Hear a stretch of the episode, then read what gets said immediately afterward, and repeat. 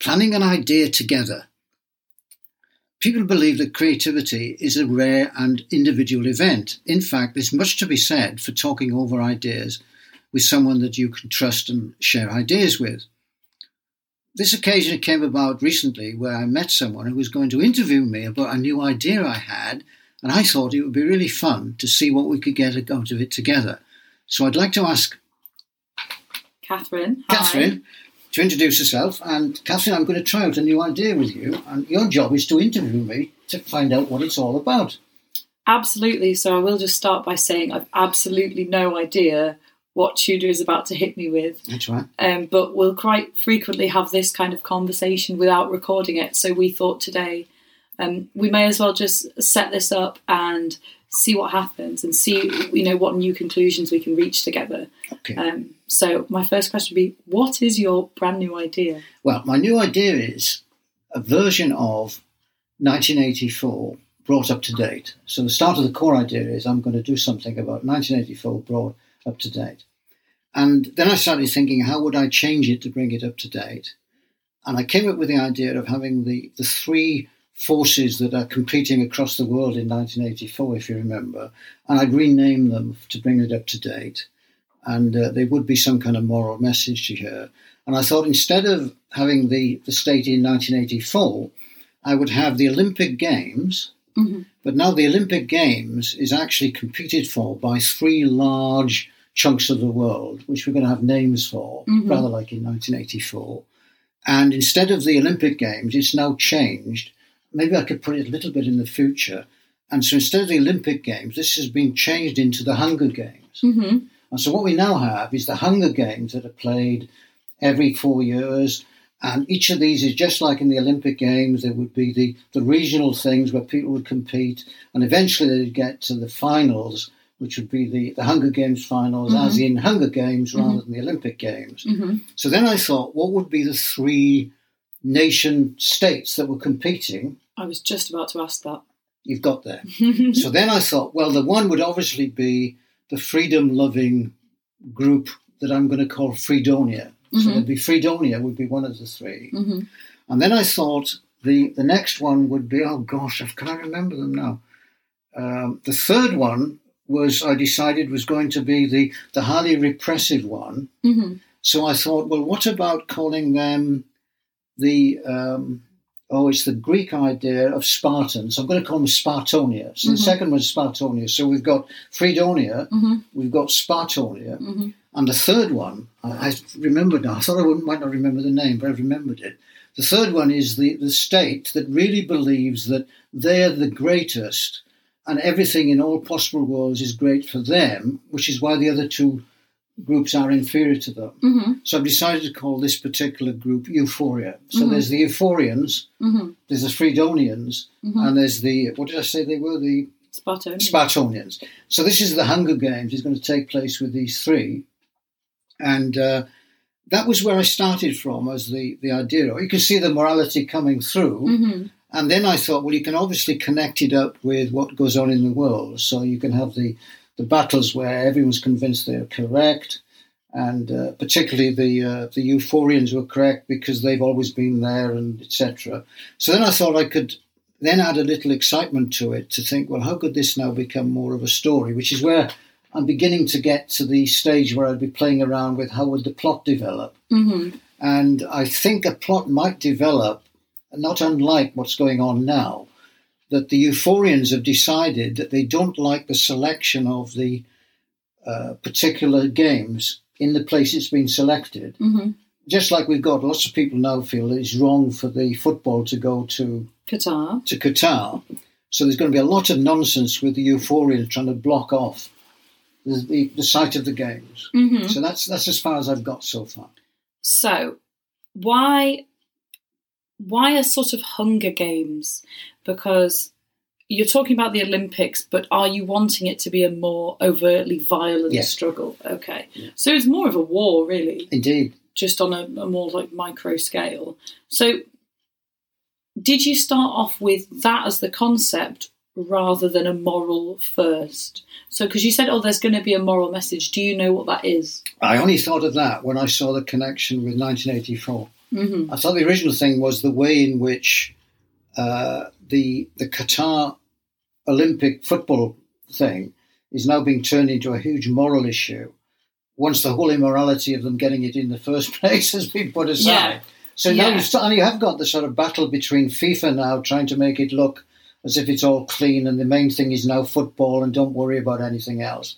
And then you've got the whole business about the uh, anyone who's not a, a straight is going to have to do all sorts of accommodation. Mm-hmm. And this has now been worked out how this is going to happen, et cetera, et cetera. So I think it's a good example of these sort of tensions between large global groups, which actually influence individuals. That's the key thing. I'm right, seeing. Okay.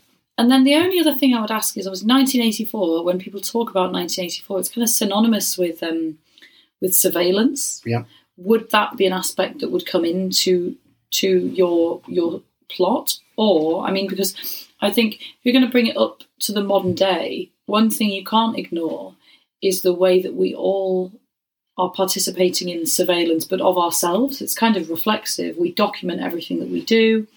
You know, you even you do it, you know, and document the things that you think and, you know, in writing and in, in podcasts. So would would that come into it, do you think? Or I think it might. I mean, what I'm now, simply because you mentioned it, it does occur to me that if we start bringing up to date, we say, what is the big thing? Well, clearly the big thing is now the the global web and how information is mm-hmm. now set up in such a way that surveillance is actually of the kind, I think, that Orwell feared in nineteen eighty-four. Mm. There's no escaping now from Big Brother. But, you know, oddly enough, we've been encouraged to do it to ourselves, you know, and report on other people. So so much of what we do now is is like looking looking back at ourselves and like and like not I'm not going to call it snitching, but I do feel like that certainly is with an internet with the internet that definitely is part of the culture. But okay, so you've got nineteen eighty-four and you've got the Hunger Games as obviously two clear points of inspiration for you. How would you? Because to me at the moment, this is sounding far more like the Hunger Games, because in the Hunger Games, it's sort of dystopian future and there's districts and parts of the country that go to war with each other. So how would you make sure you differentiated it? Well, it's very interesting because I haven't got the slightest idea what the Hunger Games is about. So all I know is that I read about it.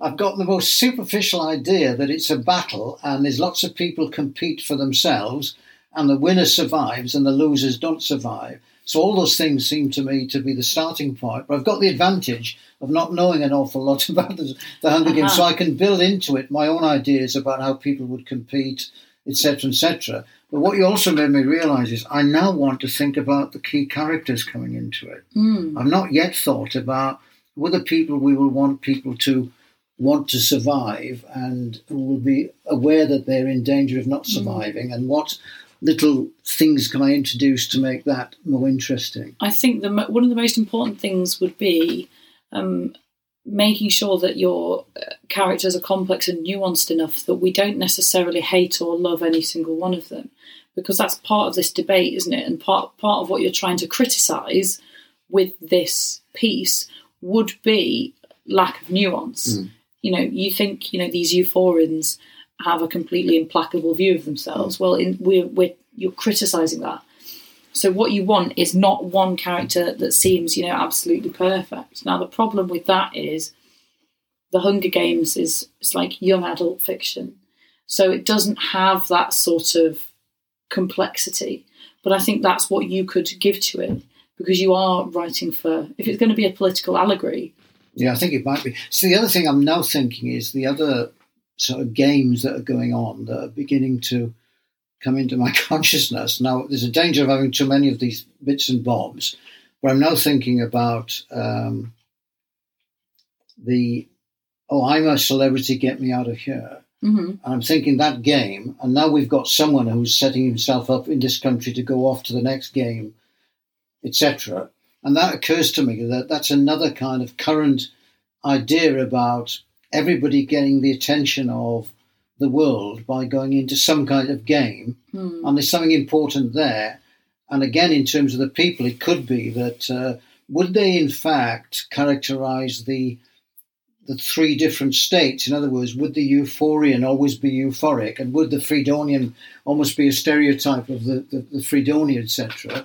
Or would they not? Would they actually take an... Uh, in other words, would they be more subtle than the... I think so. Yeah. I think, I think so. I think that's important, because if you if you introduce a narrative that's, this is a woke person, this is an anti-woke person, yeah. and this is someone that's blind to everyone else's opinions, there's kind of...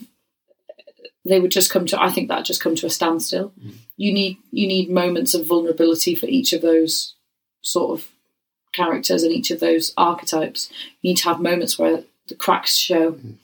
because if everyone was a perfect distillation of, of one part of their character, you know, it, that'd be crazy. Um, so I think, yeah. The only other thing, I mean, the only other thing I would I would also ask is, why why does this game exist? Are you commenting on the nature of the game itself? So you're talking about I'm a Celebrity.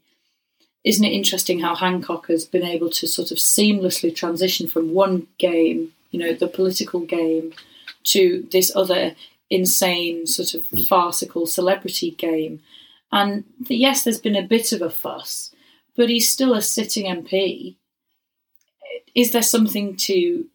Is there something to say there about the way that these two kind of parallel each other and sit so closely next to each other? I think so. I mean, I'm beginning to think that uh, one particular theme could be that the the Euphorian character could be called Matt, or mm. in my mind he could be Matt, even if he doesn't get called Matt. Mm. So we already have a character who's in this game that people will either want to support or not, and show that he's a lot more complex than... At the moment, he's appearing to be one-dimensional nasty, whereas I wouldn't like it to be that. No. So I want the person to be a lot more sympathetic, really. But I think that comes with um, getting to know someone through the narrative on a deeper yeah. level. If you're going to write a novel, you can have you can do all kinds of different things. You could do a third-person narrative where you just observe what they're doing and you get to know them that way. Or, you know, you can even do a first-person narrative and situate everyone right inside their head, and mm. then you then you get the... The, the reasoning and, and the um, the justification for all the decisions they make and the things that they say. So with that format, you get way more. I'm know. feeling that we could be getting close to a good stop for this. Yeah. And if I was to sum up what has changed in my thinking in this sort of ten minutes chatting with you, is that I hadn't thought about the characters. I hadn't thought about the, the link between... The, the Hunger Games, which I've been thinking of, and the, the wider sort of issues. I still quite like the idea that I can be, I can draw on Orwell as a source of things that was in nineteen eighty-four, but I think that can become almost my material for my working rather than very overt inside the, the actual story. I think I could stick with the Hunger Games for that, and my ignorance of the Hunger. Should I now learn more about the Hunger Games, or deliberately not learn any more about the Hunger Games? I think it would help to learn more about the Hunger Games, just to just to avoid plagiarising. Oh, that's a but. Well, if I don't know what I'm plagiarising, then you can't, can't plagiarise. But I do also think um, that. God, what was I going to say? Oh. See, this is this is this is how you can tell we get towards the end of this. Yeah. I think it's important to figure out why you think that it is a game specifically, and why you think you want to call it a game, because you could just as easily have called it an all-out war. War is such a frequent um, ob- object in, in literature. Why, why have you called it a game? Why specifically is it a game? Well, the nice thing is that if I call it a game, and of course it turns out to be anything but a game, that's okay as well. So there's... Yeah. So I think we could stop at that point. Excellent. Thank you very much indeed. Been a pleasure. Bye.